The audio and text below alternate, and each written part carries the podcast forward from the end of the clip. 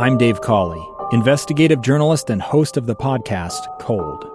In October of 1985, a woman named Sheree Warren left work at a busy Salt Lake City office. To meet her estranged husband at a downtown auto dealership. She never made it home.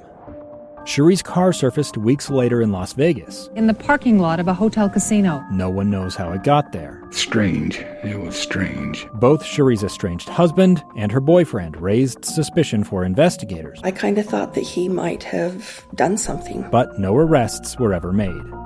In Cold Season 3, we dig into double lives, make new connections in the case, and examine the difficulty raised by reasonable doubt. We want answers just as much as anyone else. They have creeps like that now, too, so nothing's changed.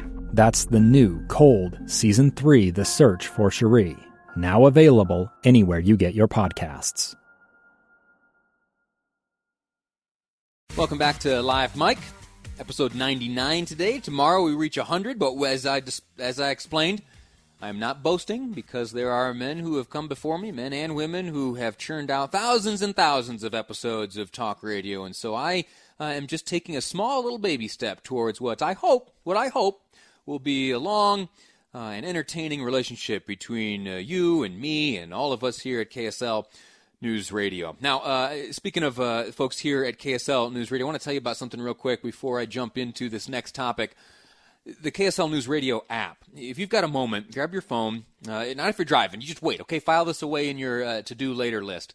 Uh, but if you're at home, if you're just uh, working from home or sitting on the couch or whatever it is you're up to now, grab your phone and go to where you search for apps. Type in KSL News Radio. You're going to find it if you're on an Android or an iPhone.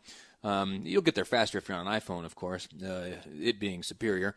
Uh, and when you get there, go ahead and download it, and you're going to find uh, some great stuff. First off, you're going to see a link to listen to whatever's happening on the air at that very moment. Right now, it's me, uh, but throughout the day, you're going to hear from all the fine broadcasters here on KSL News Radio. About eight minutes from right now, uh, you're going to get a chance to hear from uh, just a superstar, world class broadcaster in Jeff Caplan as he delivers Jeff Caplan's afternoon news. Also, on the KSL News Radio app powered by Any Hour Services. You can scroll through the news that we cover here on the radio station. If you go on there, click on the news section, you're going to see uh, some interesting stuff. Uh, the top headline right now is Tabernacle Choir celebrates Star Wars Day with Duel of the Fates.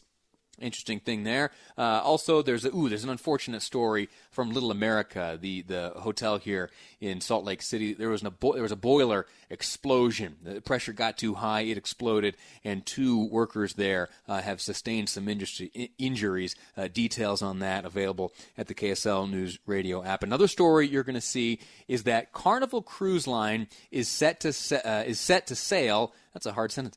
Carnival Cruise Line is set to sail again in August. And that's what I want to talk to you about right now. Uh, and not just cruising, uh, but all of these industries which are right now in the midst of reopening their doors, reopening for business, welcoming again uh, patrons to uh, step up and uh, exchange money and enjoy the services available. The one we've been talking about throughout the day is uh, the dine in services at various restaurants. Melva Sine with the Utah Restaurants Association, uh, and, and, she's an expert. If Melva says something, uh, you can be sure that it comes from you know not just uh, an education but experience. She has been in this business for a long, long time, and she understands uh, what a restaurant is able to sustain and what sorts of challenges a restaurant here in the state of Utah is suited to weather. And it is her estimation that when all is said and done, when we are able to look back at the coronavirus and our hindsight is 2020, we will be in a new set, new circumstance where 20 to 25 percent of Utah restaurants will have had to close their doors forever. Imagine that. A quarter of an entire industry being wiped out. Now, I have a few reactions to that. One of them is heartbreak it just kills me. And first and foremost, my, my first reaction is, is heartbreak. Because restaurants, uh, you know, at their most basic level and element are, are businesses. There are men and women who take great pride and who entered into this industry wanting to serve people and maybe provide a, a job for the people with whom they go to church or their family members or the community. Uh, but they wanted to create something that was successful. And they took some chances early on. And they got into business. They bought all the equipment they needed uh, to execute this business. And right now, because we've got this pandemic sweeping through, a quarter of all of those folks that had that dream will find that dream come to an end. It will crash and burn. It will be dissolved, never before or never again to be reopened. And that breaks my heart. So sadness is my first reaction. And then my second reaction is, well, maybe that teaches us a lesson. Maybe it teaches us that we need to have a better cushion in place. Maybe our rainy day fund might need to be a, a little thicker or a little healthier. Because what? What's the reality here? Let's say these restaurants have closed for, say, two months. That means two months of the regular revenue stream being interrupted. And what that means is that the rainy day fund wasn't sufficient to weather the storm that has lasted now two months. Now, I understand that everyone's finances are different, and I understand that margins are different in different industries, but uh, we are taught, certainly when it comes to our own personal finances, to have a cushion of uh, a few months at least, be able to cover your home expenses for uh, six months or a year if you're real lucky and prudent. I think that if there is a lesson to be learned by not only the restaurant industry, but all those industries uh, which have fallen on tough times right now, it is maybe to have a more reliable and deeper rainy day fund set aside. Have more money to weather the storm of tomorrow.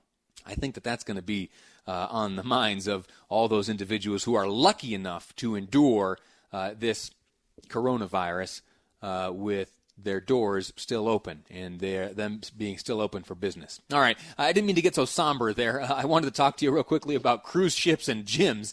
Uh, they, I got an email uh, over the weekend from Vasa Fitness telling me that what they're going to be uh, opening on the seventh, on May seventh. There are going to be some stipulations in place. It's going to be uh, you're going to have to uh, RSVP, let them know uh, when you're going to be there. There's going to be no pools, uh, no locker rooms, uh, and you're going to need to, you know, of course, wipe down your machines when you're done. Uh, but that's going to be the way they reopen for business with some of those stipulations in place, and, and that's okay.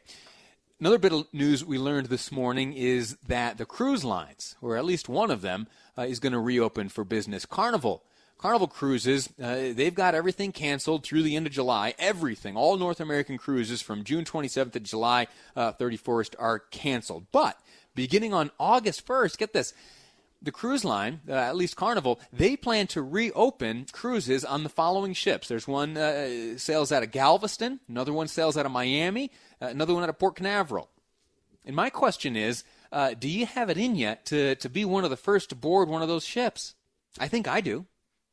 Now, I don't know. I've got a little baby, and so I'm, you know, a little hyper paranoid about things. Uh, but at least the way I understand things, I am confident and comfortable with the precautions that I take and that many around me take. And I am comfortable and confident in the lessons that have been learned by so many in industries uh, all over the place, including the cruise line, that I think I'd be comfortable uh, on that on that ship as it sets sail uh, early August.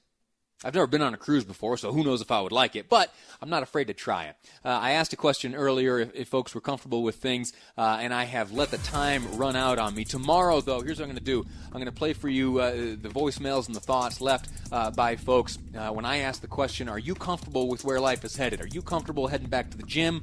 Boarding a cruise ship, or dining in a restaurant? We'll get to those answers tomorrow on the 100th episode of Live Mic with me, Lee Lonsberry. I'm going to step away right now, though, make way for the great Jeff Caplan as he delivers Jeff Caplan's afternoon news here on KSL News Radio.